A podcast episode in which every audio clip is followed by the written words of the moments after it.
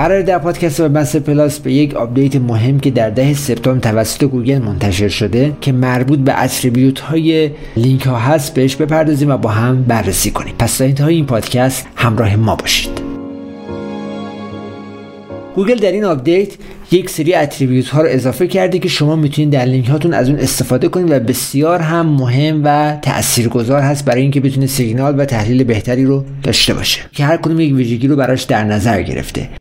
یکی از اونها attribute sponsored هستش که زمانی که شما میاین یک تبلیغ یا یک محتوای حمایتی یا همون ریپورتاجی که به حال ما داریم ازش استفاده می‌کنیم ما میایم در اون لینک مشخص می‌کنیم. ما به حال در ریپورتاج معمولا دو تا سه لینک به ما اختصاص میدن و از این پس باید به شکل این باشه که ما بیایم از این attribute که attribute sponsored هست استفاده کنیم که بتونیم تحلیل و سیگنال بهتری رو از گوگل دریافت کنیم. دومین مورد UGC هستش که همون user generated content هستش که محتوای تولید شده توسط کاربره که اون رو می‌تونیم برای پست ها کامنت ها و forum ها استفاده کنیم. سومیش هم nofollow هستش که همچنان همون خاصیت رو داره و می‌تونید در محتواهاتون و لینک هایی که دارین قرار میدین می‌تونید ازش استفاده کنید که معمولا nofollow هم می‌دونید بیشتر برای زمانی استفاده میشه که شما دارین در مورد اون سایت مثلا یه توصیه می‌کنید یا دارین بهش به حال یک نقدی می‌کنید یه بررسی می‌کنید و یک چیزی است که اونچنان ارزش چندانی نداره و بهش نگاه هم نمیشه.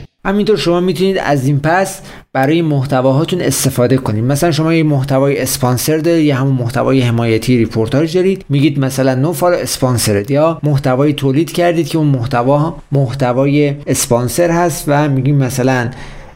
C sponsored که اینها در محتواتون قرار بگیره تا بتونید همونطور که گفتم سیگنال و تحلیل و آنالیز بهتری رو از گوگل برای این قضیه دریافت کنید. امیدوارم این پادکست برای شما مفید بوده باشه و برای جزئیات بیشتر می‌تونید وارد پست این مطلب در سایت وب پلاس آر بشید و در بخش نظراتش موارد و بررسی ها و نقدتون رو برای ما بفرستید تا بتونیم با هم به اشتراک بذاریم و به نتایج خوب و بهتری در این قضیه برسیم.